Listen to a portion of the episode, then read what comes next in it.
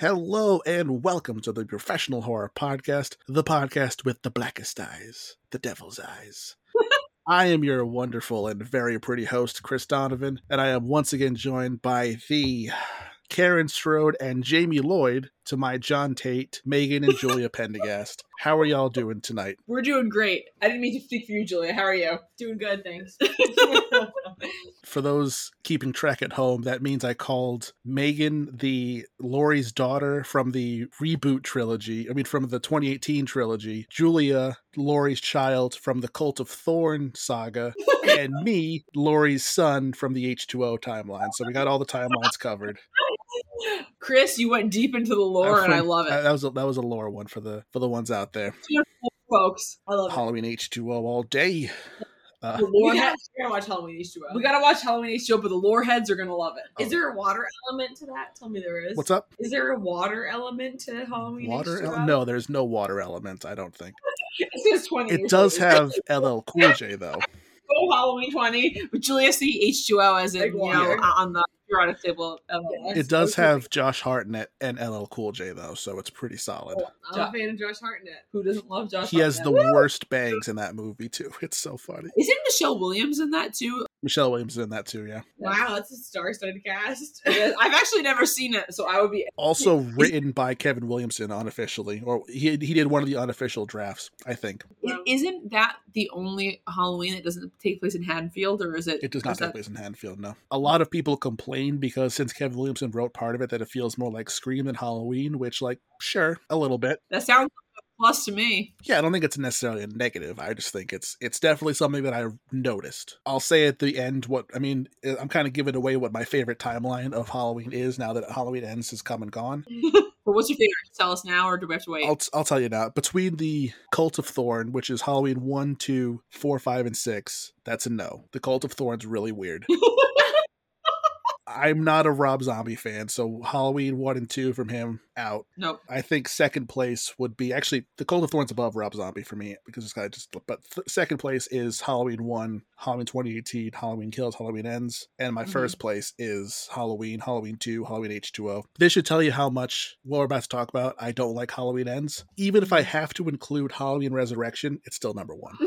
Oh wow. And Halloween Resurrection is the dog worst. meaningful. That's the one where um Busta, Busta Rhymes. Rhymes. No. I think I, I've seen. Uh, to be fair, I haven't seen Halloween Resurrection. I want to be absolutely clear on that. But the general consensus seems to be that most people think it's the worst. Resurrection Yeah. is the one where Busta Rhymes uses uh, electrocutes Michael's balls and kung fu kicks him into electrical wires. I gotta see this. We should see this too. I, I mean, honestly, you're kind of selling it for us, but that doesn't really speak necessarily highly of my taste. Ugh. But to be- It's bad. Anyway, you should probably watch Halloween 2 as well. Halloween 2, I, I everyone who worked on it hated it, but most of the fans love it. So I don't know what that tells you about that movie. Like John. Carpenter hates it, the director hates it, but everyone's like, yeah. We should watch it. Why not? Is Jamie Lee Curtis in it? Yes, She is. What Chris was saying about how they retconned Halloween 2 and forward, but then the fact Jamie Lee Curtis being in the hospital for all of Halloween Kills is kind of harkening to Halloween 2. Yeah. Just like She's in the hospital for all of Halloween 2 as well, but the re- the first half of the movie follows Dr. Loomis as he goes around Haddonfield trying to track down Michael, and then the second half is like Michael stalking Laurie like in the hospital, and it's really good. cool. And that movie could that movie could have done it better. Yeah. Like harkening back to it and made it more like a, they should have done that. a tip of the hat. Yeah. So They shipped the hat, but they didn't. So anyway, we are here. We're going to talk about Halloween ends. So for starters, before we dig into this, I just want to say I've said this on the show before. If you're a returning listener, you might have heard this before. But when I reviewed Midsommar, I said that when I don't like a movie, I will try to bring someone on who does. It brings the positive perspective, makes for a good push pull dynamic, and gives everyone a slightly different view on things. I think it's just a better overall experience for us on the show and for the listeners than just like shitting on a movie for two hours. And I don't like hating movies. I don't. I want to give every movie, I, every horror movie I see, all of my love. And I am disappointed whenever I don't like a movie. I meet movies halfway, all that. Chris is truly like a champion of horror movies. I just he loves I them. He tries. to. He really gives them the benefit of the doubt. I really do believe that, and I respect that about him. And if you, you listener, love Halloween Ends, I'm thrilled for you. I'm I wish I could be there with you, but I'm just not. And my two guests from prior conversation, I could tell you, are also not. The reason I didn't go for the typical approach of finding someone who loved it was because we planned this episode before the movie came out, Chris was assuming he would love it. and I was expecting to love it. Yeah. Chris, and then And he probably figured that we wouldn't, but you know. But Chris, wa- Chris is a delight, and he's very positive, and he gives the benefit of the doubt to everything. I'm kind of a bitch, and Julia's like a huge bitch, and I don't mean I don't mean in our day to day life, but I mean she's extremely critical. There's so many things I watch and enjoy that she hates. I feel like we're on a call a descending scale of hatred. There's no way that I would probably love it. You know, there's no way that Julia would have liked Slightly this. more chance Megan would have. Yeah. And Chris should have loved it, but it was so Yeah. bad. and it's like the way things worked halloween 2018 i liked didn't love but liked was really hopeful for halloween kills halloween kills i really didn't like i didn't have a ton of hope for halloween ends but i still wanted to see it and then halloween ends to me was even worse than halloween kills Yes, I agree with that. Like I walked into Halloween Ends being like, "Fuck yeah, this movie's gonna rock." I actually got a chance to see Halloween 1978 in the theaters just before Halloween Ends. So I got to see the Cool. first at the last, and I was like, "Yes, this is gonna be awesome." I saw Yeah. Halloween on the big screen, and it was like amazing, and I loved it. I would like to do that, yeah. fine And then I walked into Ends, and I was like, "Fuck yeah, gonna be great." And then, ugh. But also, if you listening did love this movie, I'm not gonna bash you and tell you you're wrong and stupid and I hate you. I'm just gonna share my opinions. I'm glad you loved it. Let's just, you know, let's be to know what tale of medicine you're on. Everyone's opinion is valid, and we're just sharing ours. I, would- I, I would guess that you were on some of Allison's dad's peyote if you watched this trash heap and you came out with a positive opinion. You must have hallucinated something great. And please reach out to me and tell me all about it. I don't know what movie you saw. Oh man, uh, it's also as another as as another caveat. I'm just li- I'm just littering this with asterisks before we begin. Before we dig into Halloween ends, because this is a movie that's still in theaters, and I refuse to engage these new streaming services' terms of chaos, and will not get Peacock. I do not have a detailed beat for beat notes for this movie. I will still be going mostly sequentially, but I don't have like a dissected outline like I do for other movies. Also, this should go without saying, extremely heavy spoilers for Halloween Ends. This is coming out less than a month after the movie came out, and if you haven't seen it and don't want it spoiled, wait until after you've seen the movie to listen to this episode. Also, if you haven't seen it, save yourself. don't do it. Don't. It is a, a joyless romp.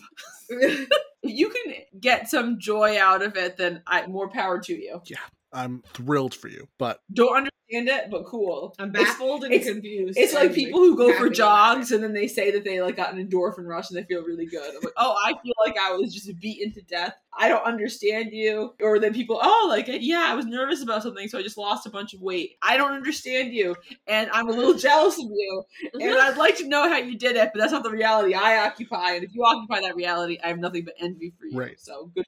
Same. That's that's a pretty good analogy of it. So let's dig into Halloween Ends. Halloween Ends has a 5.0 out of 10 on IMDb and a 39% approval on Rotten Tomatoes. 0.5 less on IMDb, exactly the same on Rotten Tomatoes as Halloween Kills. Interesting. Interesting. The synopsis is Four years after her last encounter with masked killer Michael Myers, Laurie Strode is living with her granddaughter and trying to finish her memoir. Myers hasn't been seen since, and Laurie finally decides to liberate herself from rage and fear and embrace life. However, when a young man stands accused of murdering a boy that he was babysitting, it ignites a cascade of violence and terror that forces Laurie to confront the evil she can't control. And the critical consensus is Halloween ends, for now anyway, with a frequently befuddling installments that stabbed, slashed, and beaten by a series of frustrating missed opportunities. Yeah. Befuddling is the word. Yep. Yep. So we start off Halloween ends. There's actually a few scenes that are just ripped from the original Halloween, which is nice. Love, love, love to see that. I guess love to see shots from a movie I like. Uh,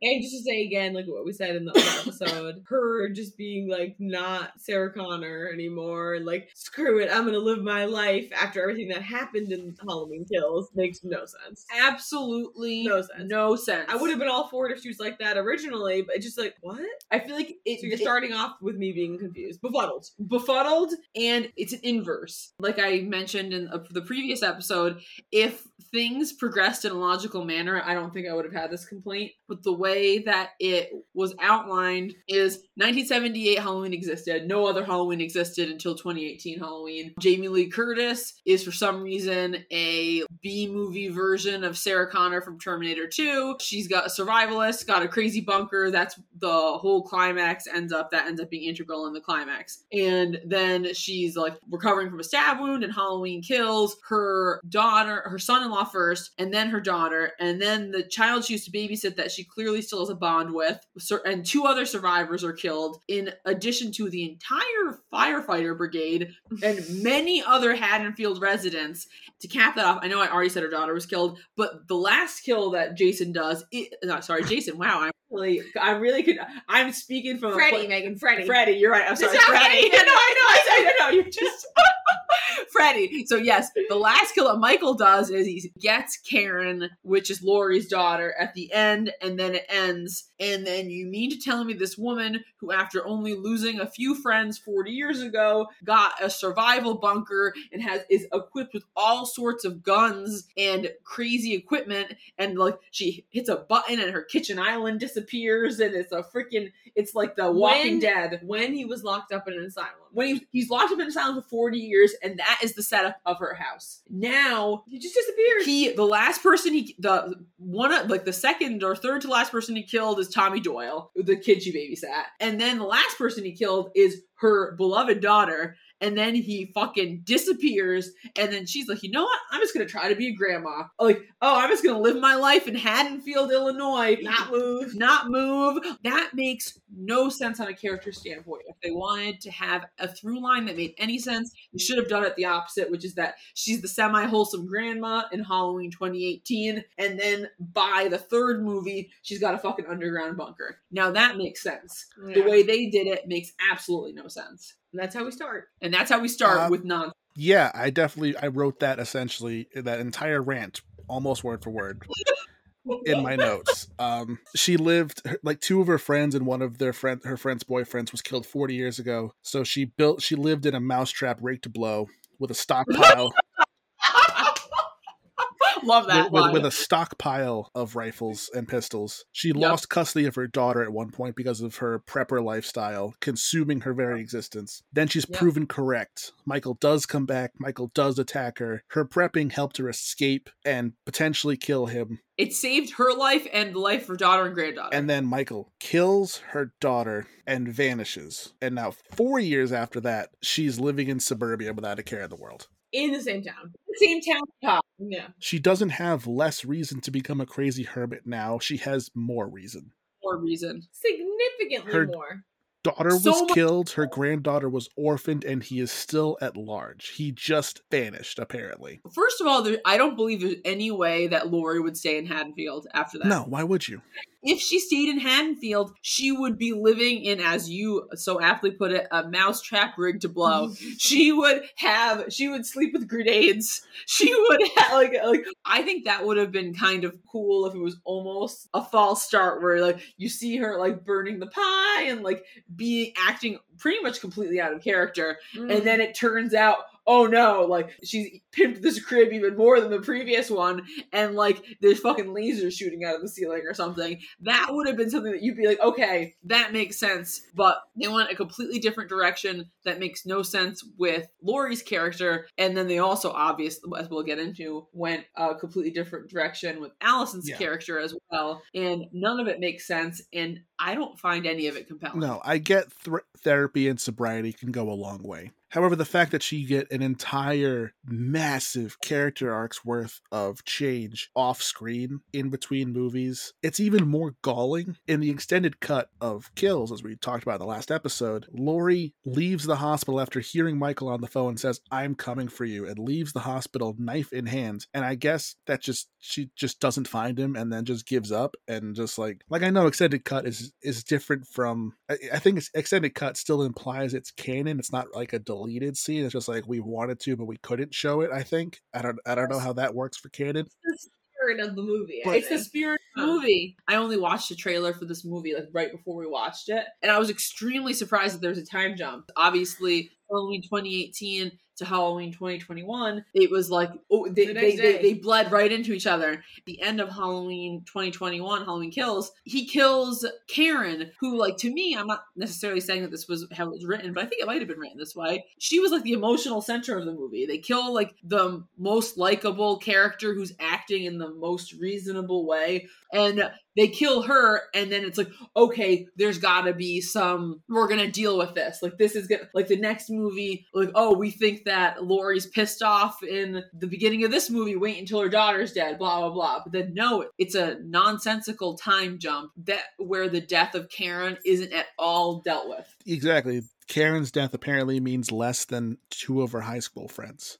yeah 40 Yes, years ago. Exactly. Yeah. So it sets you off in a way where you're like, what? and then you're like, wait, like didn't her? I, I like didn't her daughter get killed? And I knew she did because we uh, we watched a recap before we watched the new movie. It's like, okay, the daughter is dead. Why is she acting like this? And then same with her daughter, same with Allison. It's I mean, I think at one point her parents are mentioned, but it's like it's so like off the cuff. It is just like She has Allison has her parents both their wedding rings on a necklace. And like that's that's- fun. I mean that's a good scene, but I don't think it goes anywhere. I don't think it means anything. It's just like, look, she has it. We acknowledge that things happened before this movie. And again, it's like the kind of like the to me like the head scratch of okay, you lost three of your friends, and I'm not saying that's not traumatic, but 40 years later, this has turned you into a crazy survivalist hermit versus your daughter was murdered in Michael Myers' childhood home to cap off his crazy murder spree and you're just not doing anything about it that doesn't have any resonance for you. Like we will obviously go sequentially but later on lori has a gun and it's like a little pea shooter. It's like you mean to tell me the woman that's got this like crazy underground bunker of like all sorts of fantastic weaponry she's just got like this little bitch gun now? Like she doesn't have anything else? Four years after michael went missing after he capped off his murder spree by murdering her daughter i don't buy any of it. Yeah. It's it's it's oh god, it's so bad. It's just like all the characters, their names only. They're whatever the movie needs them to be in any given scene. yes They needed Lori to not be in a compound. So guess what? No more trauma for her. She's out. I mean, just I mean, I'm not, I don't want to start a thing. Yes, obviously she's still dealing with trauma. What I'm saying is they needed her to not be in a compound. So poof, she's mm. not in a compound. Why? Because we need her to not be in a compound, and that's it. Yeah. End of story. they could have easily dealt with her being in a compound and just wr- written it better. Again, my whole beef with this trilogy is if you intended to make a trilogy, then why didn't you forecast what was going to happen next? So it's like if you're like, oh, well, in order for the climax of Halloween ends to be the way I want it to be, she can't still be, she can't still have this underground bunker. It's like, okay, then why does she have the underground bunker in the first place? Why shouldn't she, why can't she always just be like a semi useless grandma? It's just And then the answer is there is no answer. it's just so it's frustrating. It's like I feel like this movie had it been Halloween 2018 or had it been Halloween Kills with some changes, it could have worked. Mhm. Like Yes. I I don't the risk that they take that we're going to get into. I don't hate on its surface, but it is the absolute worst time to do it. It makes zero sense to do it now. It just does.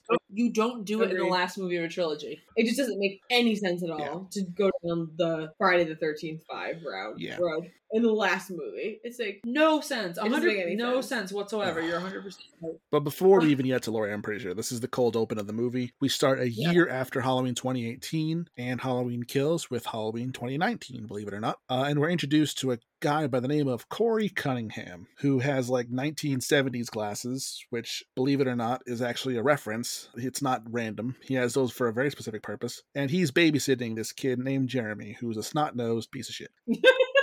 Yes. One thing I do want to give credit for, which I think is a very fun design choice, is as he's babysitting the kid, they are watching John Carpenter's The Thing, which is Love not it. just a fun callback to John Carpenter, but also in 1978's Halloween, the film they're watching during Dr. Dementia's Six Hours of Horror movies, little Lindsay Wallace will know what hit her, is The Thing from Another World, the movie that John Carpenter remade into The Thing. Oh, that's cool. Or technically, Mhm. it's just a second readaptation of the novella Who Goes There if one wanted to be pedantic. I do not. Which we never do. No, that's not. That's just not our way.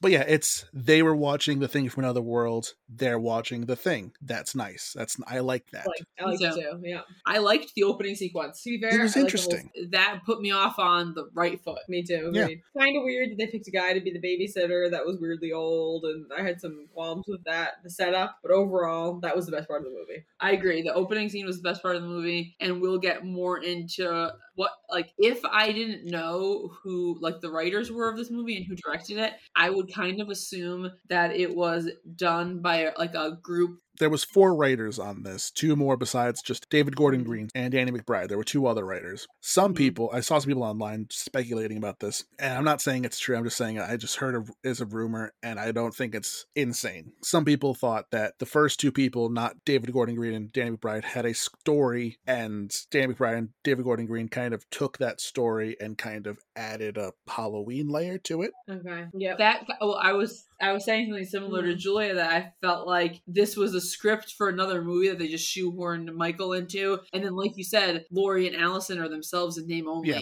It could have been any Anyone. anybody. It, honestly, it could have just been a mom and her daughter. I also think that David Gordon Green and Danny McBride made a very specific choice to bi- make this like, oh yeah, we did that risk because the opening credits are done in the style of Halloween 3 Season of the Witch. The font's mm-hmm. different, the music choice is different. And I did kind of like the credits. So I did. thought it was cool. They Again, I like. I like the opening beginning of it. I was like, oh, Yeah. okay. I, li- I I was interested, To- hopeful, sort of. Yeah. First. to Julia's point, the only thing that really stood out to me in the opening sequence that I was kind of like, huh, was the couple asking about his college plans, and then he was saying that he was like saving up money and he wanted to like go to engine, like go to school to be an engineer. But then it's also dropped that he's 21, and then it's like he would already be in college, and the, like the setup isn't like, oh, like he's like obviously supposed to be like a collegiate, like a scholarly type of person. He should be 17. He shouldn't be 21 I mean, or if he's 20, he should be in college. We'll talk about later. It harkens to the Allison problem, where it's like they don't seem to understand age and where people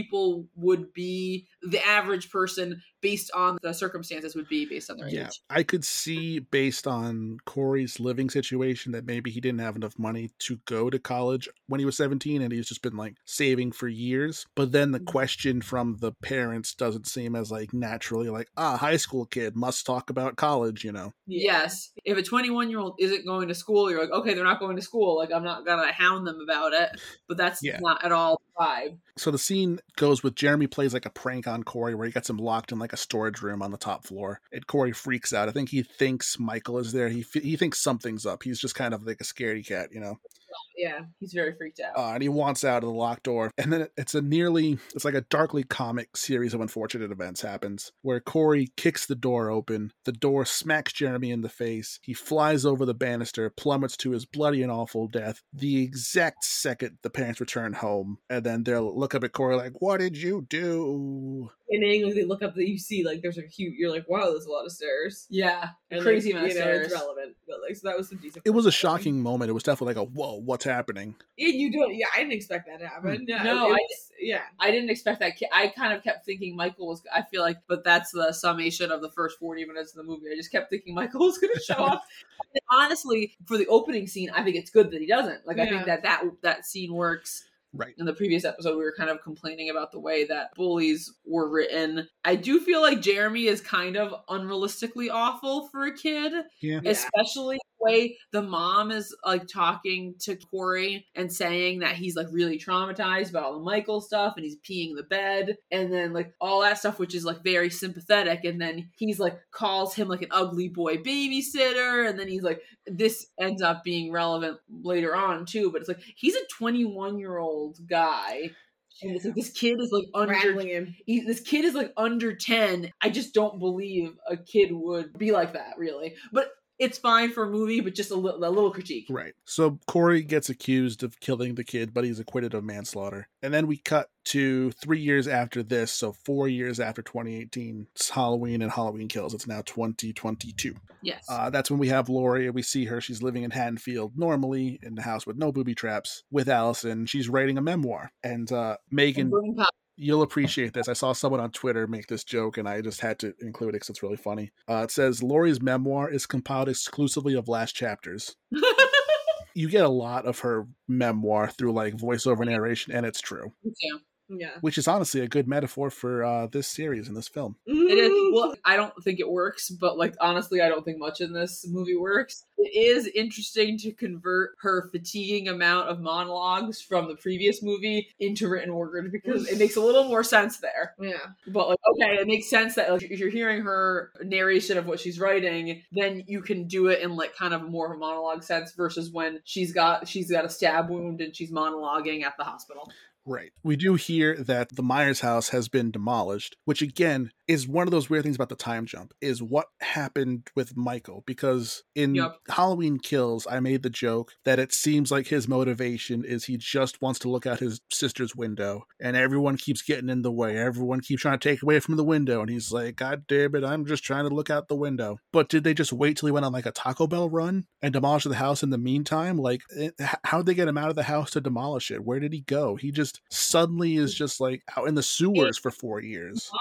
Him, like it was like it wasn't like people were just gonna let him go gently. No. good night. You know, it's like Absolutely not. they should have had way more, like a little bit of a note about what happened with him. well, I feel like Not just like oh he disappeared and we all said okay and shrugged and moved on. it's the It's like like, what? You guys were fucking killing random people last thinking you were murdering mentally challenged people at the hospital thinking it was him and now you're just gonna shrug and move on. Like That's nuts. Well, like Chris said in the previous movie, Halloween Kills, there's a sequence where Michael is apprehended by the police in 1978, and we're kind of like, ah, it doesn't really work for the Halloween universe. They have a sequence where Michael's apprehended by the police, but they don't have a sequence of what happens after Michael kills one of the main characters. What the hell happens after he kills Karen and he's staring out the window? It's one of the many balls they drop. They like Yeah. include these things that aren't really necessary, and then it's things that you would consider to be pretty integral to the progression of the story, and they just shrug it off. Yeah, it's the problem with doing the time jump is where Halloween Kills left off. Jumping forward in time four years raises a lot of questions, and they answer precisely zero of them. yes, Yes. good way to put it. It's just, it's just, it's a mess. And we go back to Corey. We focus on him because guess what, folks? This is a Corey story. I liked Corey to start with, and I was like fine with him being one of the background characters, but that is not at all the direction they went in. Yeah, Nope. and they hint the thing of like the town makes monsters here, but they don't go. They don't explore it. but like they hint at it. It's like oh maybe he's becoming a monster. It's like they're hinting at one. That's one of the first things they're hinting at. So, what explore monsters did it produce in the 40 years between Halloween 1 and Halloween 2018? Right. None. Mm. half-assedly hinting at some theme that you're like, okay, I see what they're doing, but it's not really working. No. You know, 2018, that's where Halloween Kills ends. And then 2019 is when Corey accidentally kills Jeremy. And then it jumps forward three years. So it's been years since that happened. It's just all of the choices are so weird. It's also, I feel like it should have been more recent. Like maybe it should have been 2021 that he killed Jeremy. Because especially since he was acquitted of manslaughter. And it's like, so now he's working at whatever, like the junkyard or the, place or- the, yeah, it's like he's working at the junkyard he's riding a bicycle and he's still living at home and everywhere he goes he's recognized again like it's like people would move on. people would move on that's the other thing It's- His they- I- mother, yes, but everyone else. his mother the no. different but i feel like these movies are written by like someone who was born and then raised in isolation and then taught how to speak and how to write and how do you think people would act There's a lot of first draft Exactly. problems in both kills and ends, I feel like. yes Now, granted, they filmed them like one year after the other, so maybe they were working very quickly. What if, I mean, they could have just had been like four writers all taking a first pass and they went with the end result. I don't know how the process worked. I just know that there's a lot of stuff that should not, I don't think, have made it to the final project. I did have a lovely thought that does make me very happy inside a planned trilogy about a haunted town of slashers that did it right. Fear Street. Oh, that makes me happy to say. Did it better. It makes me sad too that Fear Street did it better than Halloween, but you know. Gotta look at the bright side Exactly. that's it's a good be optimistic Fear like Street that. was fun. I love wouldn't Fear say Street. Fear Street was fun. Yeah. Hall- Halloween was Did I have qualms? Of course I had qualms. But it was enjoyable. Extremely enjoyable. yeah, I enjoyed every. I enjoyed all of them, and That's important to me with horror movies. Yes. Make it fun. there was like a, a cogent theme and everything. Like from Yeah. one movie, like and Made all of them took place in different timelines too, with like going anchoring back in the nineties. It was complicated. It made sense. They kept things pretty consistent. Let's None not of get that. too off track. I was gonna say, but none of, none of that can be said about Halloween. It's a planned trilogy with a coherent through line, which yes. To me, it sounds like the bare minimum. it should this it's shooting for the stars. Yeah. There's not even a apparent through line in the last two movies individually. Yeah. So we got we, we follow Corey. He works at the junkyard, as Megan may mention, which is his dad's junkyard, I think. Seems like It's it. like his dad's his Yeah. boss. And he goes to like the convenience store to get chocolate milk because he just is a he's a good old boy, you see. The two scenes where he makes drink choices, he only gets chocolate milk. Yeah, what a baby. Uh, and a group of band kids, like one kid's in the marching band, one kid has a Letterman jacket, one kid's a nerd, and one kid's like a goth. it's band bullies, and then one of them says that they're. I think like unless I'm, I could be wrong. Someone indicates they're all in band, which make which doesn't make any sense. 'cause Only one of them is dressed. Yeah, I, I saw someone on Twitter be like, I think it was just made to make a this is a choice to distract from the fact that these kids bully an adult over something that they would have been like 13 when it happened. They would not have known or cared. No Right, way. Yeah. That's the other thing about it being weird, like the timeline being kind of weird. Yes, these bullies trying to get Corey to buy them alcohol, and any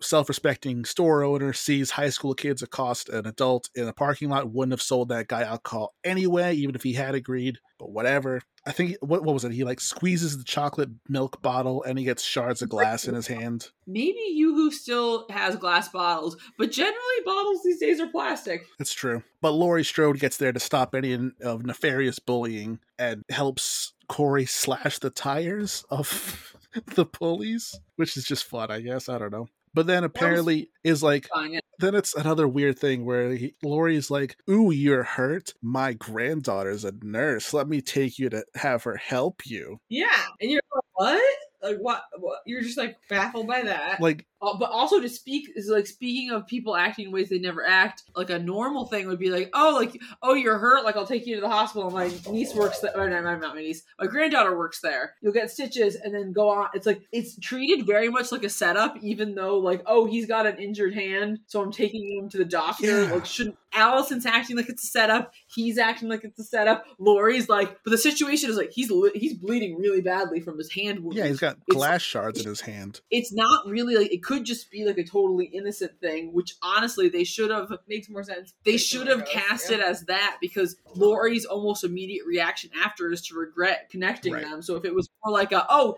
here like I'll take you to get your hand fixed and then organically they formed a connection versus her being a weird like grandma setting them up and then and then immediately changing her mind that just makes it more confusing. Also, Allison's character is infuriating to me. I feel like this is actual Yeah. Character assassination. It is literally wallpapering over her character. We meet Allison. Four years later, she's a nurse.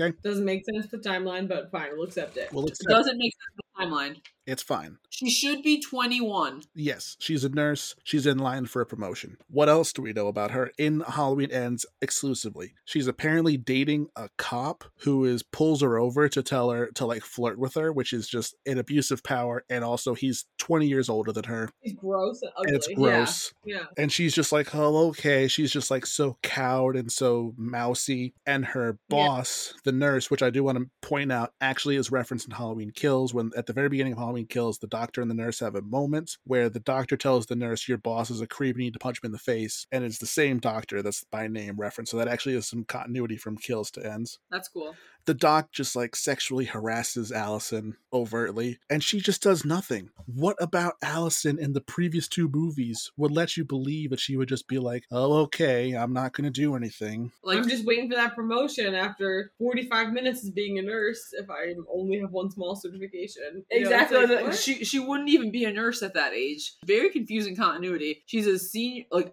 I assume a senior high school. She could even be a junior. She's 17 in Halloween Kills and Halloween 2018. 2018. And then so she's 21. If she just got her associates and then got a certification, she wouldn't be up for this big promotion, especially against a woman who seems like she's 10 years older than her. Right. And Chris, like you said earlier about Laurie getting a bunch of off-screen character development that we're just supposed to accept. I feel like the same thing happened with Allison, where last time we saw her, she was like a complaint I would have had about her is that she was shooting from the hip. She was going into situations without thinking about it. She was really fired up. She was going after Michael with that with pretty much no plan. Almost didn't seem to care if she lived or died. Now she's like a wallflower. They're like dressing her and acting like she's some kind of like spinster, and she's 21. Yeah, and not only that, like the only way this makes sense is if her PTSD trauma response from Halloween 2018 slash kills is like every man I talked back to was murdered, so I need to never talk back to a man again. That's the only way that I could even wrap my head around that because the Allison from ends, I mean from kills in 2018 would not put up with this kind of shit. She just wouldn't. No, and, and both of her parents are killed, and that's barely mentioned. Her boyfriend is killed, and I don't think that's mentioned at It's not. all. I don't think. She's had all like she could be a really cool character. She's got a lot of things happen to her that could be interesting, but instead they just make them happen and they never explore them, which is like the least interesting route they could Yeah. take. Because then Corey shows up and she's just like hair twirly, like, oh my god, he's so hot.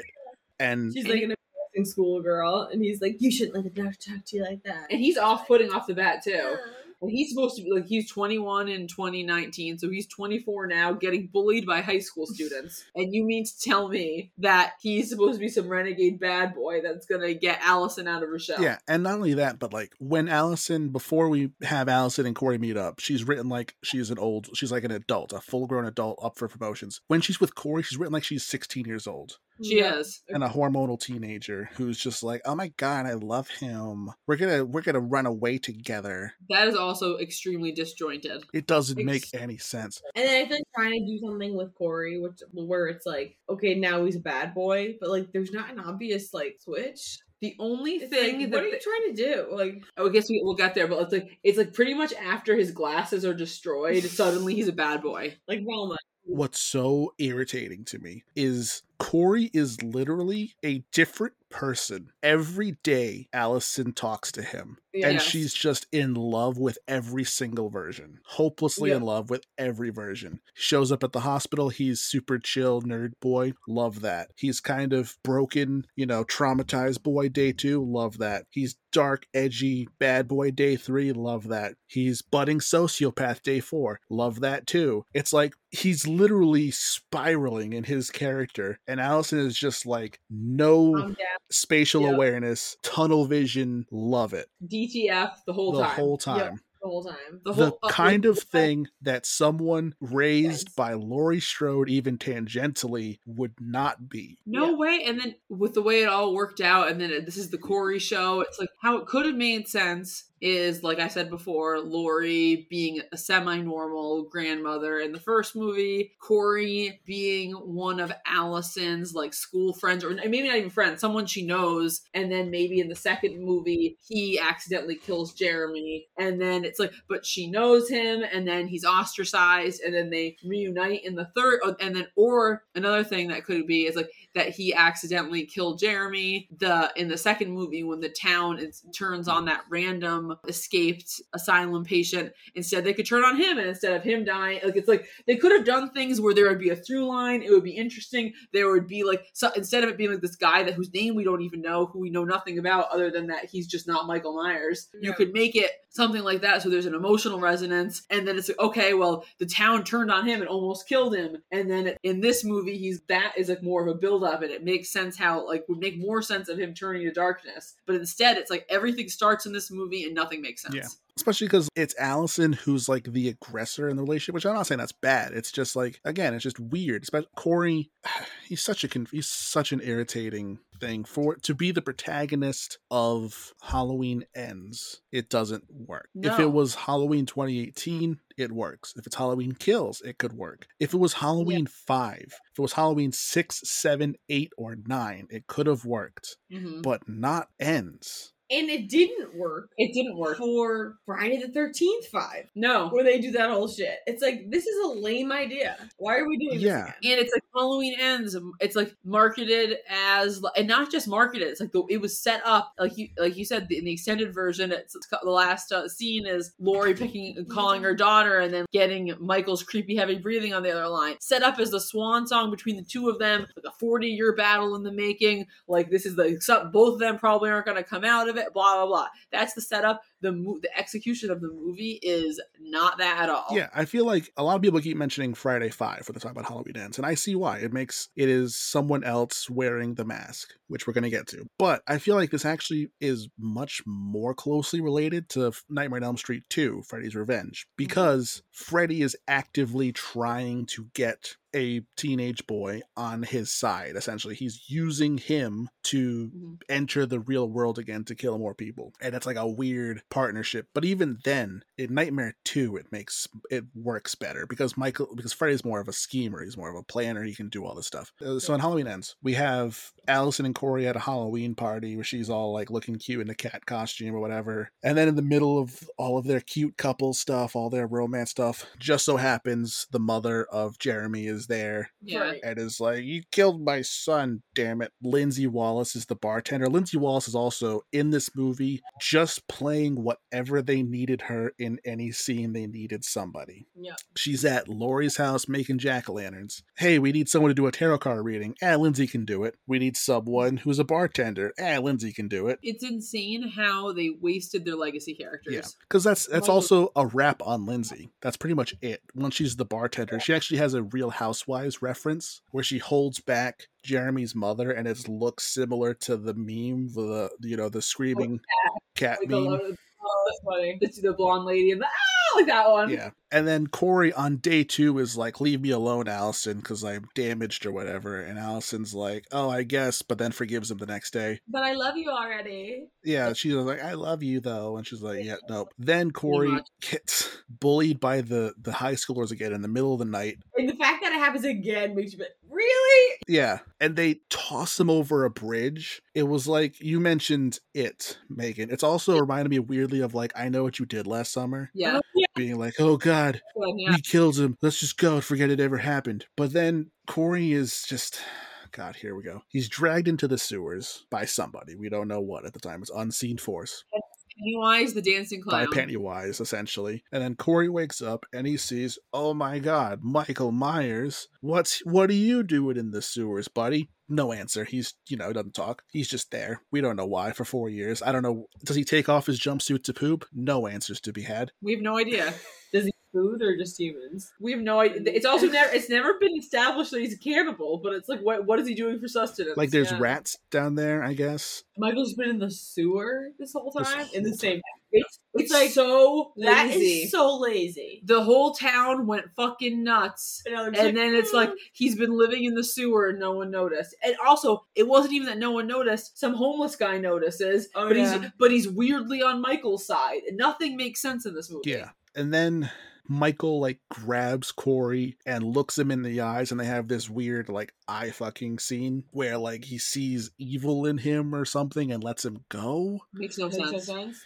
Sense. And on the way out, Corey accidentally kills a homeless man. But the homeless man is trying to kill him. Pretty like the homeless, Homeless man. guy's a dick. The, well, it's like that's the other thing is like just people not acting like people, and then also people just mm-hmm. acting like plot devices. It's like he gets out and he's like he takes people in there and they never come out. Why are you out? You need to die. And it's like, so you know that Michael is alive, living in the sewer. Why haven't you alerted anybody? Why is this in this scenario? It's like he's not being enriched at all by Michael. Like, what's the like what's the value? Like he's not getting anything from him. What's the value to like watching him kill people after people? And why would you kill someone who escaped from him? It's all of these things that aren't explored and they have no intention of exploring.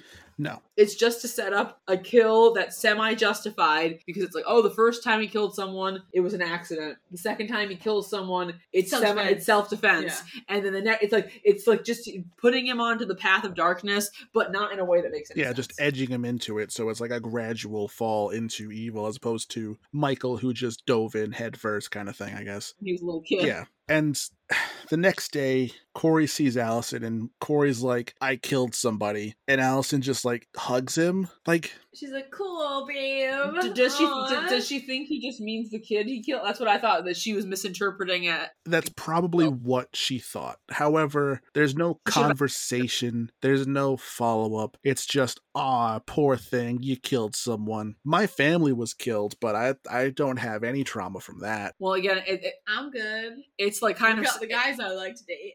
it's sexist where all of her character is kind of stripped away so that way she can just be the supporting figure to this burgeon, burgeoning psychopath It's weird that her character gets fridged and she's still alive. it is. It's like actually i only just thought of this. Kind of reminds me of but obviously much this is like an infinitely better movie not even worth comparing. But in the first star wars when uh, princess leia is comforting luke because his mentor of like four days has been killed and her whole home planet everyone she's ever known has just been obliterated right before. But it's like obviously it's like he's the protagonist but she's like she's comforting him. It's like what the hell? Like every person you've ever known and loved been, was just killed and like but you're propping up the protagonist. It's just like not even thinking about the human element And then so then Corey and Allison, their their love story is taking up most of the story. They go on a dinner date, but Allison's police officer X harasses them, and then when Allison and Corey tell him to leave, he goes back to his middle aged buddies instead of like harassing the twenty one year old woman again. Like I said, it's just everyone in this movie is just who they need to be for this movie, regardless of what they were previously. Yeah. and like you mentioned in the previous movie something that could have been interesting to explore but said they just touched on it was people telling Laurie like this isn't about you like not everything's about you blah blah blah. And then in this movie the townspeople have completely changed their tune and they're like this is all your fault. It's all about you. This lady who was stabbed through the throat with a light beam who should have died is only can't really speak because you taunted a poor like mentally challenged man. It's like what? This whole town was ready to burn itself to the ground to go after michael myers and they were all like oh wow laurie get too big for your britches this isn't about you. And then now four years later you're blaming her for everything. It's just the lack of internal continuity is really galling to me. Yeah, and like I mentioned slightly in Halloween Kills, David Gordon Green and Danny McBride seem to think that being stabbed in the throat or neck is not a big deal. Because that woman in that question was stabbed like like three or four inches Yeah. deep with a light tube into her throat. She's not paralyzed and mute; she's dead. yes. Hmm. That's a whole circular chunk severed from her entire throat. She's dead. i did not even doubt that she died i just assumed she was dead Yeah, it was insane to me. And we're gonna and the trope's not over. We have another character for whom stabbing in the throat is not fatal. We'll get to that later. good teaser Ugh, little, little little tease, little tease. So then Corey like lures Doug the cop, Allison's ex-boyfriend, into the sewers, and Michael and Corey have like a tag team murder of Doug. And someone on Twitter said this is, this was the hottest gay sex scene in cinema this year. It Was him and, was Corey and Michael killing together. That's funny. That is funny, and I I think it would have the movie could have been much more interesting if they like explored Corey and Michael more. But I feel like they did Yeah. like that was also something that they just introduced but did not really explore. Yeah, and Michael after he stabs uh he stabs Doug, he does have quite the vis- visceral reaction. He's just like he starts shaking, so it kind of the sex scene pl- uh, plays actually do kind of have some parallels. Because it's like, oh, he killed again, so he's getting stronger again. I guess question mark. That's not really established anymore. Nothing's established. no. It's all. Yeah. And Corey decides, you know, I may be getting bullied. A lot of people may hate me, but I may have a, a hot girlfriend. But I'm going to become a new serial killer. That's what I'm going to do. So when Allison learns she's passed over for the promotion by a f the, the other nurse, Corey goes to the doctor's house, the really fancy house, to kill the two of them. And when he fails, Michael just shows up like a bro and helps him finish the job. Same scene. I was gonna say Corey's pretty ungrateful to Michael. Yeah. Like Michael is like clutch for him. Yeah, he he was gonna get screwed because he got completely blown up by the uh, the other nurse. The other nurse was gonna escape, and Michael's like, "Nah, I got you, bro." For some reason, He was like hanging in the closet or in the bathroom closet, Yeah. and he was ready to go. So this movie, as we've been getting at, this movie is about Corey. Corey is the protagonist. He's the main character, and it feels like It's actually a legacy sequel to Christine, which don't get me wrong, love Christine. Great movie, great soundtrack, great car. Mwah, chef's kiss. This Christine is not Halloween, no. and never the twain should meet, basically. Because also, I do think it's important that in, and I want to make it clear, I'm not just spitballing here. Corey Cunningham with the square glasses is directly a reference from Christine's Artie Cunningham with the same glasses and the similar haircut. It is definitely a reference. I am putting my house on that. I don't even have a house, but if I did, I would put it on there. Definitely right. Christine also has a love story, but the difference is the girl in Christine is smart enough to know when Artie has gone nuts. At first, she liked the confidence and the bad boy mentality, but then she realized when enough was enough, and there was another guy in the story who she went with to help stop him. Allison just goes full ride or die, and it's so frustrating. It Doesn't make any sense. And they don't- frustrating. And they yeah. don't even know each other. Like we've Yeah. established, it's like like she like says like, oh, like when I heard people talked about you, I felt like I knew you, but you didn't. Th- Again, like why couldn't you have just made him a character in one of the previous movies so there could have been some sort of through line? So it could have been like it beforehand. So it's it's just so weird. It's like okay, like you didn't think of the main protagonist of your final movie in your trilogy. It's so and then the fact that they ha- they have Laurie introduce them and then immediately is like trying to break them up. It's like doesn't make sense. it's Yeah. like Laurie introduced them. It's like she Yeah. didn't have to be involved. He He could have done it in a way that yeah, makes sense. He could have he could have cut his hand, and Laurie could have even been there, and they could have stabbed the things, and then she could have been like, "You should get that looked at," and then he can go to the the hospital and happen to meet Allison. Yeah, Fine, that's fine. But she's like playing matchmaker, and she's freaking giddy about it. and then she's all of a sudden like, "Oh my god, no!" Trying to break them up. It's like, okay, this doesn't make any sense. Also, I completely forgot we skipped over this line. How could I be so forgetful? Uh, there's the scene where Laurie and Lindsey are making jack lanterns, and the line Laurie says is like, "F- "You want to find someone that wants you to wants you to what's what's the line? Makes you want to rip your shirt off and show grief your fucking tits." I believe is the line. oh, I hated that line. yeah. Ugh. Which Halloween H2O gets some flack for some people who say that Jamie Lee Curtis is not playing Laurie Strode in that movie. She's playing Jamie Lee Curtis. And I think there's some merit to that. That line is Jamie Lee Curtis, not Laurie Strode. Absolutely, like she's not like a, It's like Yeah, I don't like that. she has like some awkward flirtation with that. Oh, Um, I hated but- that. I didn't like that. Either. It was awkward, but I bought that. That feels like Laurie doing the hair twirl. It, that was yeah, but it should have gone somewhere. It should have gone like, somewhere. It was too many awkward it's- scenes. but, like, like, you know, my point being it's like i do i buy the awkwardness and i buy the interaction the person who's acting like that with this dude and who's clearly been single for an extremely long amount of time is not going to be talking about ripping her shirt off and showing her grief or tits like she's just not going to be doing it it's like she's shy schoolgirl and she's what 65 Yeah, the the women in this movie are not written super well, and I, I hate doing I hate blanket statements They like aren't. that, but they're they're just not.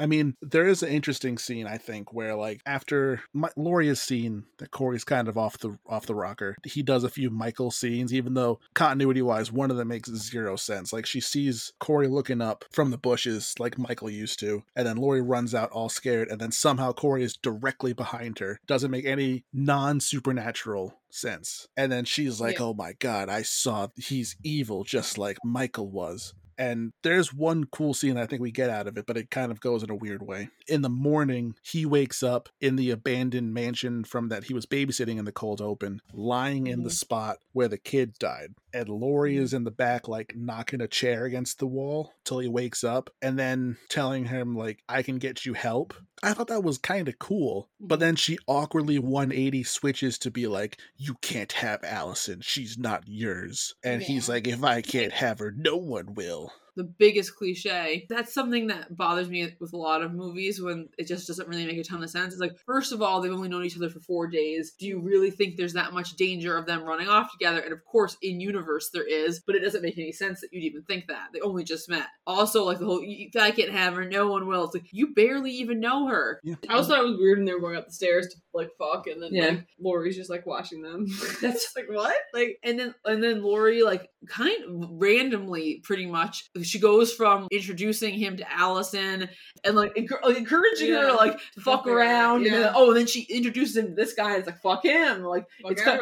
Yeah. it's kind of weird from a grandmother's perspective to do any of that. Or suddenly she does a 180 and she um, wants to pump the brakes and she wants them to break up. And then she and then he appears in her bushes and she decides he's evil. And it's like one of those things where it's like, yes, like as the story goes along, you're correct, but like she's making these decisions and these judgment calls based on virtually nothing. Right. Uh, he was in the bushes like Michael was 40 years ago. It's, okay, grandma, it's time to take your medicine. Yeah. How does that even Yeah. make any sense? Of course, since she's Laurie Strode and that's how the movie's set up, she's right. But she has no reason to be right. Yeah, it's like Corey's definitely acting weird. Like I said, he's a completely different person every day Allison meets him, so I can understand why Laurie has red flags going up. But they're like they they're red flags that seem to pop up at the wrong times, kind of thing. And she's not interacting with him that much. I forget what it is that even sets her off the first time. She's not there for any of this like truly alarming stuff. yeah. Like the way, like that is also how he targets that DJ. It's just all of it so Yeah, that's weird. They go up on top of the roof of the radio tower and they're like looking at that and they're like, We're gonna leave and we're gonna burn it all down. And then the DJ's like mean to him, and then that's just like he gets added to like Corey's mental hit list, I guess. and then the poor his like secretary gets horribly murdered too for no reason. Yeah, actually, that's a fun cameo. That's Darcy, the mail girl from uh, The Last Drive-In with Joe Bob Briggs. She's she's big in the horror community. She's great. I love Darcy. Oh, okay. I'm not, I'm not cool. familiar. That is cool. She's great. But yeah, she's just kind of a weird cameo in there. The DJ stuff again is just to add two to the kill account, essentially. Yeah. Yes, and then he trying to be a bad boy and jumping off the roof, and then he hurts himself. Like that could be funny, but they just don't do the funny. But then he sits up just like Michael does. What? and then the DJ's like, "What the hell are you guys doing?" And then he like squints at them. He's like, "You're the guy that killed that kid three years ago, and you're the girl who's related to Laurie Strode." It's like, again, like, No one knows. no, the fuck, who the fuck is gonna know what these people look like? You didn't go to high school with them, like. Yeah. off the top of my head, I couldn't tell you what like Adam Lanza looks like or what like pretty much any historical killer looks like unless I've watched like a fatiguing amount of documentaries on them. In the dark of night with these two people, well, these two adults who are acting like they're teenagers who sometimes act like they're 35, be able to peg them for their actual uh, identities. Right. And then one of for me, one of the worst scenes in the movie is Corey goes back to the sewers and just like mugs Michael Myers for his lunch money and Yeah. takes his mask and just leaves him there. Doesn't make any sense. Not to be all like Stockholm syndrome but I'm like, I feel like he should he owes something to Michael. Michael has been extremely helpful to him. Yeah. Michael Michael hasn't killed his stupid spunk stained ass. Michael hasn't killed him, even though he easily could. Though, of course, for some nonsensical reason, the story pretends like he couldn't. Even though we all saw him mow down those firefighters, Yeah. we saw him kill all those people. We saw him make a, like a Tommy Doyle eat his own bat. Like this is not that long ago. What I think the movie is, the series is trying to get at is the window staring from the, the last movie. Officer Hatchet says maybe he wasn't looking out, maybe he was looking in. So the theory is he's looking at his own reflection, looking at the evil in his own eyes, and then he sees that same evil inside Corey's eyes. Mhm. Which, if all he's looking for is a reflection, a specific reflection, he does not need to go back to his sister's house to do so. That's a different story You just Yeah. could use a regular mirror. just use any the, he he probably knows i mean i know he was in an institute for a while but i'm sure he's seen at least one other reflective surface oh yeah, for sure. He's must have. Yeah. Yeah. it's It's weak. It's weak. it's weak and it's just like it's a it's a weird explanation it's like this movie tries to make it out that haddonfield is evil not michael myers like haddonfield made michael Yeah. myers and the evil that made him is in the town not the person specifically Which is fucking lame. and also it's contrary to like the thesis of a lot of the movies including i feel like the previous movie Yes, I would say it's definitely it's at least contrary to Halloween 2018, and I'd also say contrary to 78 because you were gonna do it, they should have done it in a way that made that was better. And I still wouldn't have loved the theme, but like again, it's just another one of the many themes they hint at, and they don't really. You you, know. you could make Corey more of a tragic figure, and but as it is, it's he gets bullied by high school students. He's Um, pathetic. he's pathetic. Like the mom of the boy that he accidentally killed dresses him down in public. He's got like a, a nasty, overbearing mother, but he seems to have a pretty nice dad. Yeah. That's pretty much it. Like and then he's like a dork, and then all of a sudden he's kind of a bad boy. You know, he kind of goes crazy, but like they're not like like you said, like how Allison doesn't respond to it any differently. So Yes. it's like you don't really know what's going on. It's like you're No. like, he's definitely crazy now, and his glasses are gone now. He's a tough guy, Yeah. but like Allison's reaction to him is always exactly the same. Nobody's reacting normally. When he was beat up by those band kids and thrown over the bridge, and then Michael Myers pennywised him into the sewer, only one of those band kids was fighting him. He got his ass kicked by a high school, by a single high school band kid with two jeering friends and then one like on the fence girl, and he almost got killed. And then you mean to tell me this same guy two days later goes into the sewers, is able to kick Michael Myers' ass, who's at this point killed probably at least 40 people, and steal his mask. And that none of that uh, is passing the sniff test. Yeah, I mean, Michael Myers in this movie is just really weak for some reason, which is also incongruent with Halloween Kills, where he seemed to be like the most powerful he's ever been at the end of Kills. Yeah. Laurie, Allison, and Michael are just in like diametrically opposite positions at the end of Halloween Kills than they are at the beginning of Halloween Right. Ends, and never explored why. Yeah, so much happened off camera, and we're just exploring this story instead for whatever reason. It's just. Like a lot of people gave this a lot of credit for being like a bold creative swing, and it is a bold creative swing to be like in your last movie. Hey, guess what? Michael's not even the primary antagonist anymore. It's some this other guy. Had it's not actually Michael Haddonfield is actually Derry Maine from It. It's just ch- Mhm. pumping out evil left and right. But it's just it's not executed well. It's it, like sure it's it's a novelty from a Halloween perspective, but on a storytelling perspective, Corey's just a guy who gets bullied until he snaps like the stereotypical like nerd character Yeah. it's just it's so disheartening because like i said it's just it's just christine but then they cut out the legs from it at the end too because they don't even commit to that big swing No. Yeah, they don't. And then also I felt like when they were on top of the like the DJ booth or the station, whatever, and Allison and Corey are talking and they're like, let's we should burn it all down. It's like it sounds like they're gonna fucking burn Haddonfield to the ground. And they also like don't go any direction in that. And then I was kind of like, oh, like maybe her, like maybe she's thinking like let's, let's get the fuck out of Dodge, and he's thinking we're in this together. Let's burn this town to the ground Mhm. and then he could do something bold and then she's gonna have to counteract it or she's gonna have to react and make a decision but they didn't even go in that direction it was like nothing interesting nothing and he said that about, uh, several times like oh let's burn it down let's burn it to the ground i guess he's talking metaphorically but how is he even talking metaphorically if what he means is to leave the town and then he doesn't even leave the town? He just kills a few people who piss him off that aren't even at all evidential of the quote unquote small town rot that is being hinted at. Yeah like all the ideas are there. They just don't do anything with it. Like they just want it to be this like meaningful dissection about you know like how evil pervades you know this this town and it pervades in each one of us. Like we i was joking in halloween kills the maybe the real slasher has been inside us this whole time basically saying like Mhm. yeah that is like this is the natural end of that idea i guess but like it's done so disjointedly it's just not executed well No, none of it is. because Corey is such an inconsistent character from scene to scene. It's not a natural progression. No.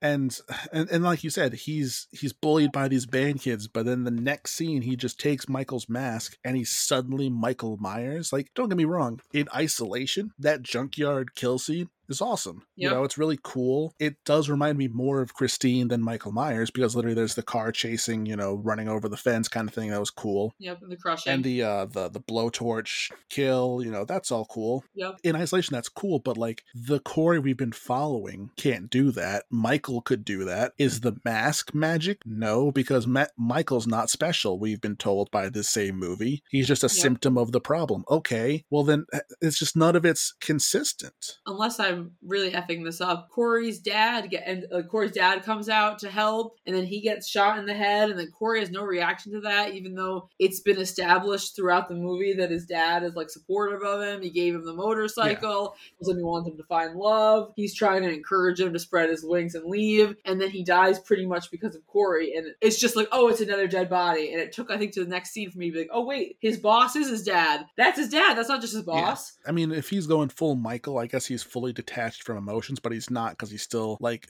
he's still obsessively Allison. crushing over Allison. Him going after the bullies is the pinnacle of emotion. Right, and it- it's like the people who say like, "Oh wow, this is such a bold direction." Taking it's like Michael's whole thing was that you didn't know what he why he was doing it. That was the whole reason you rebooted after the first and not after the first two was to make Mhm. Michael an unknowable force of evil, and then you replace him with a guy whose motivations are very clear. He's Yep, killing everyone and- who's mean to him. It doesn't like it doesn't like his girlfriend or something. Infantile. So Yeah. infantile. It's just so much less interesting than any direction they could have taken Michael in. Say what you want about the Cult of Thorn story, but at least it's more than if I can't have her, no one can. It's a bigger Right. thing. And then also, if I can't have her, no one can. And then the direction that goes in, where he just takes himself off the board, and uh, kind of reminds me of what you were saying about in the previous movie when that Sheriff Brackett just says like one like one of his few memorable lines from 1978 about everyone's entitled to a good scare. It's like he's repeating, "If I can't have her, no one can," and then he fucking like knifes himself, and it's like that's not what it, what if I can't have her, no one can means. Yeah. If I can't have her, then curtains to me. If I can't have her, then I don't want to live. You say all those things, but if I can't have her, no one can means you're gonna kill her or you're gonna like kidnap her and be together forever. It's like that doesn't make any sense. Like even his fucking final line doesn't make any sense. It, it makes sense, but only because Lor- both Laurie and Allison make the single stupidest decisions in the following moments. Because, you know, Laurie takes the knife out for some reason, Mhm. and Allison walks in on it and sees Corey in Michael Myers cosplay with Michael Myers mask next to him and looks at Laurie and is like, What did you do? My boyfriend. You were such a dumb twat. Like, Also, before that scene, we have a moment where she, uh, apparently, like she blames Laurie for what Michael did. It- like, if there's anyone, anyone in this town who knows that that's not true, it's Allison who literally lived through it. Yeah. And in the last movie, Laurie was freaking in the hospital the whole time. Allison's going gung ho after Michael. Karen goes gung ho after Allison to save her life, and then Michael kills her anticlimactically. If anyone is to blame for Karen being killed, and it's not Michael, it's Allison. Laurie was in the hospital, didn't want either of them and involved. blaming Laurie for But- everything, and Laurie wasn't doing anything. Laurie, Laurie wasn't doing anything in that movie. Both of them lied to Laurie and said, "Oh, don't worry, Michael's Michael's dead. It's all okay." Allison went off to do like extremely stupid things, and then Karen went off to try to save her stupid daughter's life, which is you know respectable. If you want to make Allison dowdy and docile and submissive and not really like her character at all, make her be uh, dealing with the survivor's guilt of being the reason her mother got killed. Because the only reason her mother is at that house is to save her from Michael, and Michael was about to fucking kill the shit out of her before Karen came and got in the way, and then Michael kills her because of that. Yeah. It's all very straightforward, but I feel like they make things happen in the previous movies and then they just act like they never happened. It's almost like the, these sequels are written and directed by different people. Like it's like there's some sort of like fight about the continuity. It's like, no, you wrote, you did all this. Yeah, I feel like there is a one way that it could have been saved, and I'll talk about that when we get to the end. Little teaser for you guys. We also get scenes of Corey killing his mother and the DJ and the receptionist. The DJ kill is pretty pretty tight. I'm not gonna lie. According to scenes from like cut footage, apparently the mother death was gonna be like a full sequence, but instead of just being like abruptly killing her. hmm And then we go back to the Strode house, and Laurie calls the cops to report a suicide that she's going to kill herself. Goes into the the room, pull, shoots the gun, and Corey opens the door, and she shot the pumpkin. At that point, it was like, oh, they've bastardized this character so much. I was like, maybe she's gonna kill herself. Who cares? Laurie's That's just a different person in this movie. Yeah, but go on. But this is the one sequence where Laurie actually feels like Laurie, except for that one moment where she does the dumb thing after shooting Corey. Corey shows up in his Michael Myers cosplay, and Laurie just like pat pat shoots him with the gun because she's she's no fool. She finally has done something Laurie Strode like. yeah, that was that was. And she was, was like, You fucking piece of shit. She's just like giving Corey what for. And then Corey stabs himself in the neck with a butcher knife. If I can't have her, If no I one will. her, no one can. And also, the, the setup is that like Allison's like, "Fuck you, Grandma. I love Corey." It's like if Allison showed up and then Corey was like, "I love you, Allison. Our grandma won't let us be together. Let's run off together." Allison probably would have said yes. The dumb bitch. Not not only that, not only that, Corey is trying to balance being the boyfriend of one of Michael Myers' survivors with being Michael Myers. This ain't working well, man. Especially because in the scene where he kills the doctor and tries to kill the nurse, he like paws that glass door. His fingerprints are everywhere. He's getting hmm. found out like that. He should have already been in jail by the time Halloween rolls around. He has like Yeah. full blown handprints on the window of that scene. And you know he fingerprinted because he killed that kid. Yeah. Yeah, and oh my god. So the if I can't have her, no one can only works for Corey, quote unquote works for Corey, because Laurie pulls the knife out and Allison walks in again, perfect comedic timing right then. It is like, what did you do? Why did you kill my boyfriend who's dressed like, you know, your stalker for the past 44 years? And then she leaves and she's so upset. I can't believe you killed my boyfriend. I hate you, Grandma. And then finally, Michael shows up. You know, we all remember Michael Myers from the famed Halloween franchise. He shows up in this movie, believe it or not. He gets the mask back from Corey, who somehow isn't dead. Yep. And he should be so dead. Third like, what? Time dead. in this franchise, being run through with a giant blade in the throat doesn't kill somebody. That's not how Yeah. throats work.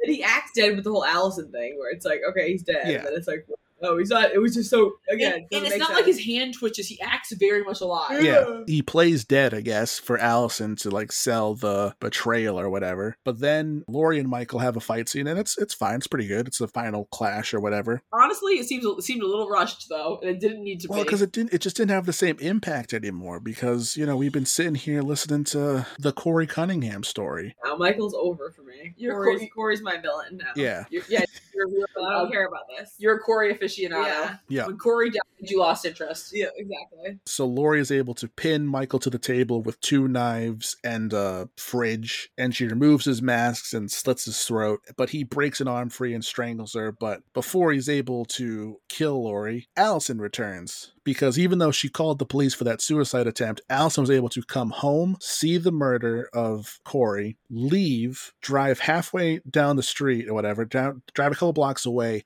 get a call from Officer Hatchet that there was a 911 call placed into her house, and get back to her house before the cops show up. And I think she sees the fire at the DJ place too. Yeah, and she sees the fire at the DJ place too. And Allison arrives and like breaks Michael's arm so that she can't he can't stab Laurie. Laurie, anymore. And Laurie slices Michael's wrist as like a double dose death Yeah. and then holds his hand, which is like that's the ending part of Halloween 4 and Halloween H2O just redone again. And Mike the thing. what's up? He gets crunched up, doesn't he? Yeah, that's also Yeah. a real. Uh, that's also a big time reference to Christine. It is. It Oh. is absolutely. Big time reference. That's how they quote unquote killed the They dog. they put a they put it in the car crusher the cube thing.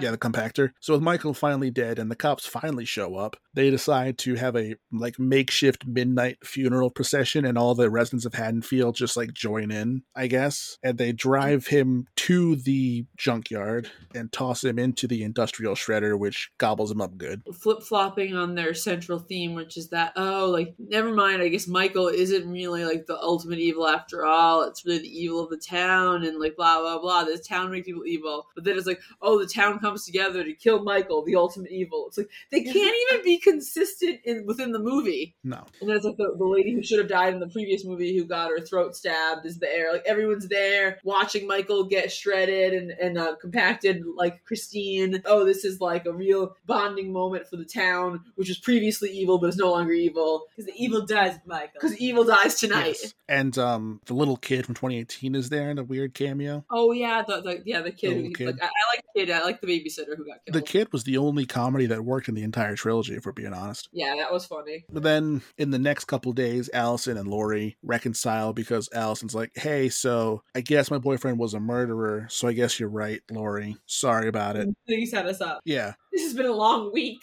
Yeah. It's been like how long is it? I think how long is it? That the what's the course of the movie? Five days max. Max. And then she still decides to leave Haddonfield, and Laurie finishes her memoir. And Deputy, I've been calling him Hatchet this whole time. He's Deputy Hawkins, Wikipedia. Definitely Hatchet is better. Me too. I think I think you were thinking Brackett and I was. I mixed the two. I am the foolest fool who's ever fooled. You look like George W. Bush. but I liked Hatchet. I, I think um, I'd like to vote for you to continue calling him Hatchet. Oh, I'm so bad. So Frank, I'm just gonna call him Frank now. I'm already dis- I'm already defeated. Uh, so. Frank and Laurie have a nice chat, and they decided to go to Japan to see the cherry blossoms. Isn't that lovely? Love to see it. And then there's just Oh. shots, Kicks their ass over there. Samurai Michael. and then there's just shots of Laurie's house and like around town with like a weird breathing as like a mirror of '78, and then Halloween ends. I And have a feeling it's not the ending. I was gonna say, let's a show of hands who actually believes that there will be no more Oh, Halloween movies. Jason Blum has already said this. It's there's going to be more Halloween films. They licensed Halloween for three movies. Then the rights go back to uh, the owner Malek Akkad uh, Mhm. or Malek Akkad, and he's the executive producer on all the Halloween films. Or he, he has been ever since his father Mustafa Akkad passed away. He's going to make more Halloween films, but Just- presumably under a different timeline. So, So you mean there's gonna be a fifth timeline? You better believe it. Get hyped, everyone, for that uh, Jamie Lloyd never actually died in part six timeline. Whoop whoop.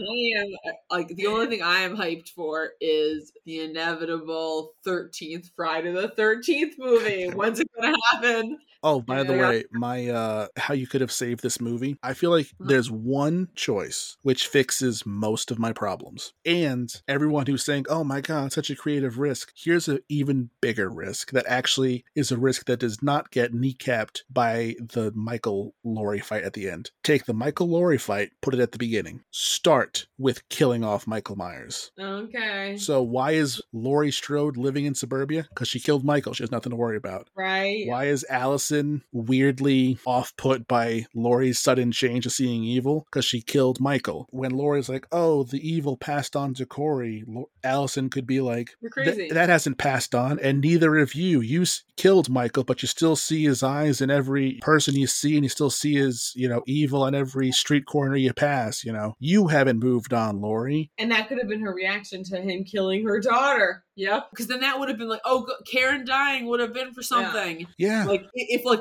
like you said, if the at the end of the extended version, she's going off the knife, she goes after Michael. They get and they fight. They get in a tussle. She defeats him. Then she puts him in the grinder. The whole town sees. You're right. Actually, that would fix most of the problems. Right. And then all you have to do at that point for as far as changes go is instead of being a tag team with Michael, he just like finds the mask and he picks up the mask and he uses that identity to feel powerful and take back what power has been taken from him in his life. It makes Corey's storyline better to not have Michael along for the ride and it makes every other character's actions far more justified if you started with this scene. It does have an air of Halloween Resurrection where we start by killing off a main character and everyone gets mad and leaves early, but it's still a it's still more coherent. It still makes all the characters make more sense and that's all I'm here for. I just want to make this make sense. Yes, I agree. And I also think that Michael could still be alive because obviously supernatural. Yeah, I mean Well, sure he that you know and kill everybody.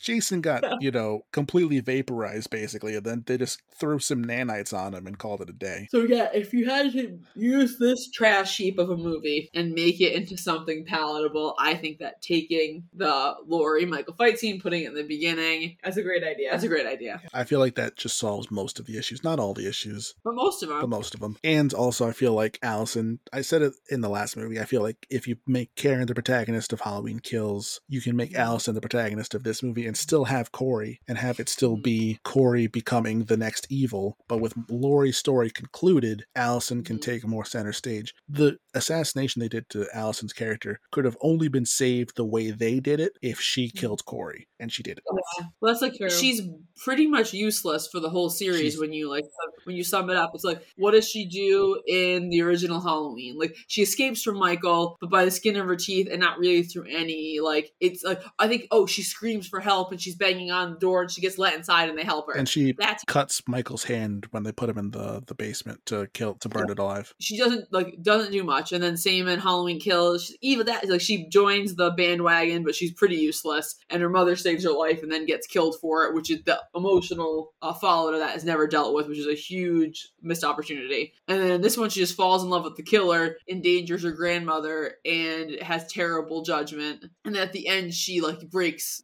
Michael's arm and helps her grandma, but her, her grandma all, pretty much does everything. Corey essentially kills himself, but then not really because Jason asks Jason Jesus. Oh, I just got Jason on the brain. The superior silent mask killer. Because I feel like the highs of Halloween are are better than Friday the Thirteenth, but I do think Friday the Thirteenth might be more con- might be more Friday the Thirteenth being more consistent than another franchise. That's a crazy. That one hits deep. That one hits deep. But yeah, it's like I don't know. I feel like a lot of mm-hmm. people feel like for Halloween Ends, give it credit for the creative risk. And it's true, they took a chance. But again, like I said with Halloween Kills, I feel like Halloween Ends takes a chance. It does. But I don't think it executes it nearly No. well enough. You put everything on black, and then you it was red. You Yeah. fucking lost. You should have. Yeah, it's it's a movie that someone described it as like it's a legacy sequel to Christine, and then remembers it's a Halloween movie. Like, yeah, we gotta do, we gotta shoehorn Michael in, and then it's Right. like gonna make him nonsensically much weaker than he's ever been. We're not gonna explore why. In the previous movie, Laurie speculates that he might that his like power might be tied to how many people he kills, but then it's said by the homeless man, the the weirdly malevolent homeless man who then tries to kill Corey, that he takes people down there to kill them like fairly regularly. So it's like there's no reason for him to be weak. Also, why would he stop killing? There's like so many like nothing's explained. It feels like, like I said, if this had been Halloween 2018, I have no problems because it could have introduced the franchise. He's been missing for 40 years. Him being weak makes more sense. He's Yeah, been literally gone for 40 years. And if he escaped from the asylum and hid in the sewers for some time, you'd be like, okay, Yeah. Yeah. like you would just accept it, but you wouldn't. If- it's still kind of weak, but you'd Yeah. be like, fine. There's like he did the biggest rampage probably in America, and then he just goes in a sewer in the town he did the rampage in and is never found. And it's like, oh, he's just living in the sewer. He doesn't even have like it's like there wasn't even like it's just like he's just there. There's no like personal effect, like nothing. Like he's like oh, like where is he sleeping? I don't remember recall seeing a bed or even a, anything like that. It's just like oh, he's just like Existing in stasis until the movie needs him to do something again. in stasis, but decaying stasis because he has to be able to get mugged by a nerd who seems like he's never been in a fight before and is easily overpowered by band geeks. And I know some people gave it, like I said, said, oh, it's true to the original intention because it's a spin off movie. It's an anthology movie, just like Halloween 3. But it's not. It's a main series movie pretending to be an anthology movie. It is. It's It's yeah, it's it's, it's also half-assing the an- anthology thing. it's half-assing everything. It's like so it's not even really doing that. If Because really- again, it's they want to go in this bold direction and then kill off Corey for the real star to come back in to bring back Michael. Mhm. And they didn't even have a thing where like Corey's corpse was missing and then is he gonna be is did he survive and is in the ether? No. Mhm. No. Nothing cool like that. I actually just had a thought that might be that might have been kind of interesting, but still, I w- I wouldn't have really liked the shift of focus unless they did it well. But if Corey's doing all this shit, going nuts, finds Michael's mask or whatever, or blah, whatever he does, and then he he does the killing separate from Michael, and then Michael comes back because someone's copycat killing. yeah, there yeah there are ways it's just it's it's like they only after halloween kills it seems like they only had like 20 minutes of story for Laurie and michael left and so they're like how do we kill an hour and a half until we get to that point? Like i saw someone else and this i think we can wrap up soon. They were like what did you expect? What did you want? Did you just want them fighting for two hours Laurie and michael like it's a superhero movie? It's like no i wanted a story that led up to the ending we got mm-hmm. not an ending to a 40 year franchise tacked onto the end of a spin-off of, an, of a half spin-off half main series movie. Have a movie of. Laurie searching the searching the town for Michael despite what it's costing her in her personal life. Allison even is you know struggling to keep up because they're like we've been searching for 4 years and we haven't found Michael. I think we should probably just give up move cut our losses leave somewhere and she can't let it go. Something. A story. I wanted a story of Laurie and Michael not just an ending not just an end cap here's the conc- here's the climax you can cut it out and just tack that onto Halloween kills and call it a day yeah, agreed, hundred Completely agree. Yeah, Why even have three movies if you only have two movies worth of content? yeah and Halloween kills already feels kind of filler to it so it's like Oh, they yeah. it feels like Halloween 2018 was a proper ending. And then they're like, hell yeah, we get to do some more stuff, but we don't have two movies worth of stuff. The Halloween Kills being kind of whatever, and Halloween Ends being as disappointing as it is, means that the H2O trilogy reigns supreme for me. We gotta watch H2O. Okay, and then last question. let's everybody give Popcorn uh, the ratings. fo- popcorn ratings out of the five bags of popcorn for Halloween. Ends. I will graciously give it one out of five because of John Carpenter's score. Wow. I think this is an this has ideas, this has potential, but it's all done wrong at the wrong time. It's all it's all it's all it's all not where it's supposed to be. I agree. I was also going to give it one out of five. It's five. a bona fide one bagger and no sodas, no, no trinkets, no. nothing else. It's a one. It's a one diaper full of popcorn. Could have been fine if it was anywhere else in the franchise, but also you need to tweak it because the it's not just that it's the not a proper conclusion, it's also that the story itself was not told well. Yes. Yes. I need to emphasize that. The story exactly. idea is solid, the execution's bad, the timing is even worse. That makes the movie bad. It's It just does. bad. man. It's bad. Plain and simple. Yeah. It's a lot of ideas that could have been good, but we'll never know because they weren't explored well. Yeah, and again, if the focus, I feel like if the movie had started with Laurie killing Michael and then kept Allison as the protagonist, dealing with trying to move on and coming across someone f- succumbing to evil in Corey, could have been interesting, could have been cool, could have worked, but it doesn't. And I'm sorry I feel that way. I'm mad I feel that way. If you disagree with me, thrilled for you. I wish you the best. I wish I I'm so thrilled you love this movie. It's more fun to love movies than to hate movies, in my opinion. Agreed. It Agreed. is. But I feel like we need to be honest with the content. Yeah. Yep. And I'm know- not laughing gas at the dentist. You know, I saw the movie and it sucked. Yep. it's also just not fun bad. If it was fun bad, like Halloween Resurrection, I can almost laugh at. Yeah, no fun bad I can get into. Oh, as Oh, long yeah. as it keep for some reason to me, and some not all of them do it, but Friday the thirteenth and several of the sequels, it keeps my attention in a way where it's like Yeah. it's bad, they're all gonna die, but I'm really like enjoying it. Yeah. And I don't know what the balance is, but this wasn't it. Like how I think- I is think more serious than those movies. Part of it is not taking itself too seriously. it's just lighthearted, and then some of the characters are really annoying. You're happy to see die, die, and some Mhm. of them you're like, oh man, No. I'm rooting for you, but I know you're gonna die. 100%. Halloween is bogged down by self importance. Just sad now. I'm sorry, Chris. I'm gonna watch a fun movie tonight just to lift my spirits a little bit. Good It's idea. Good so idea. sad. Good idea. I'm sorry. Maybe you could watch the original Halloween, something you like. That might make you more sad. Yeah, at this point, I am willing to not have another Halloween movie for a while. We need a break. You need a break. I need Yeah. a break. I need. We need some space. Halloween. Need you and Halloween need to see other people. we see other people for a little bit, and I love Halloween. It's my second favorite of the three slashes. I love Friday the Thirteenth, but Friday the Thirteenth has always been B movies, and I feel like Halloween has a few A movies sprinkled in to keep me coming back. Yeah, But- that's fair. Yeah. Yeah. What's your favorite? Friday the Thirteenth. Oh no, I think it, Oh no, uh, Nightmare on Elm Street. Nightmare on Elm Street. Nightmare on Elm Street. That's my Okay. favorite. Because one, three, and seven are bona fide classics. Amazing. Is, se- is seven the a new Nightmare? Yes. See, I love New Nightmare when I saw it. Really? That's it's like super meta. It's like Heather Langenkamp playing herself in like the movie. It's like Oh, cool. it was kind of before its time because I feel like Yeah. stuff like that got really popular years later. But that was early nineties, I think. Yeah. Because they needed to bring her back, but she died in Night- Nightmare 3. So they were just like, you're yourself now. This is the real world. That's And she, and she said she's in that new um midnight club with the Mike Flanagan show, and Love she her. said that she said she'd come back to Friday the Thirteenth. Uh, not Friday. Jesus. Yeah. Oh, I need to watch Friday the Thirteenth. she'd come back to Nightmare on Elm Street. oh, that's Oh. cool. I love Heather. She's the best. Maybe I'll watch Nightmare on Elm Street. You know what? That'll lift your spirits. Make me happy again.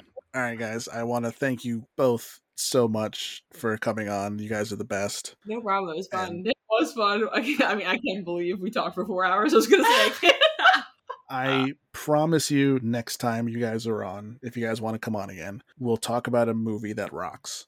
that, that that sounds good. that's yeah. good. But I I won't I won't lie to you. I did enjoy ripping this movie to shreds. Yeah, we could talk about like I don't know, dog soldiers. We can talk about something else. It'll be fun. Yeah, sounds good. Sounds good. Hey, how's it going, professional horror podcast people? It is I, Chris Donovan from the future, or once again, future relative to when we recorded the rest of this audio, because uh, much like last episode, I did not record an outro while we were recording because we were at four hours when we finished. We really needed to wrap up. It was getting late.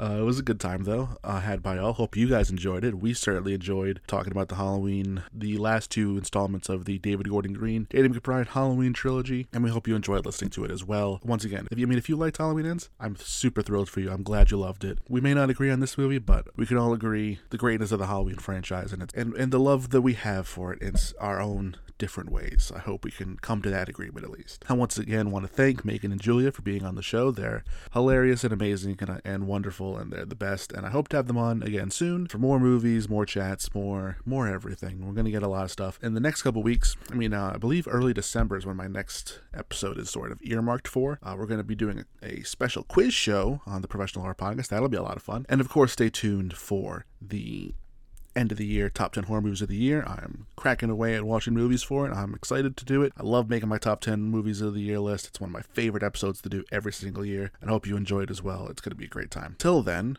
be sure to like and subscribe wherever you get your podcasts on Apple's podcast, Spotify podcast, Google podcasts. It's a lot of different podcast sites, but wherever you get it, I hope you like, rate, review, whatever you subscribe, whatever you can do to podcasts in a positive sense on your respective podcast app. I hope you choose to do that for this podcast because it helps us out a lot, makes us feel really good. And also be sure to follow me on Instagram at professional horror or on Twitter at the underscore don underscore 17. Or you could also email me if you have a movie suggestion or a guest suggestion at professionalhorror at gmail.com. I'd love to hear your guys' feedback, responses, ideas, you name it. But until next time, stay scary, but keep it professional.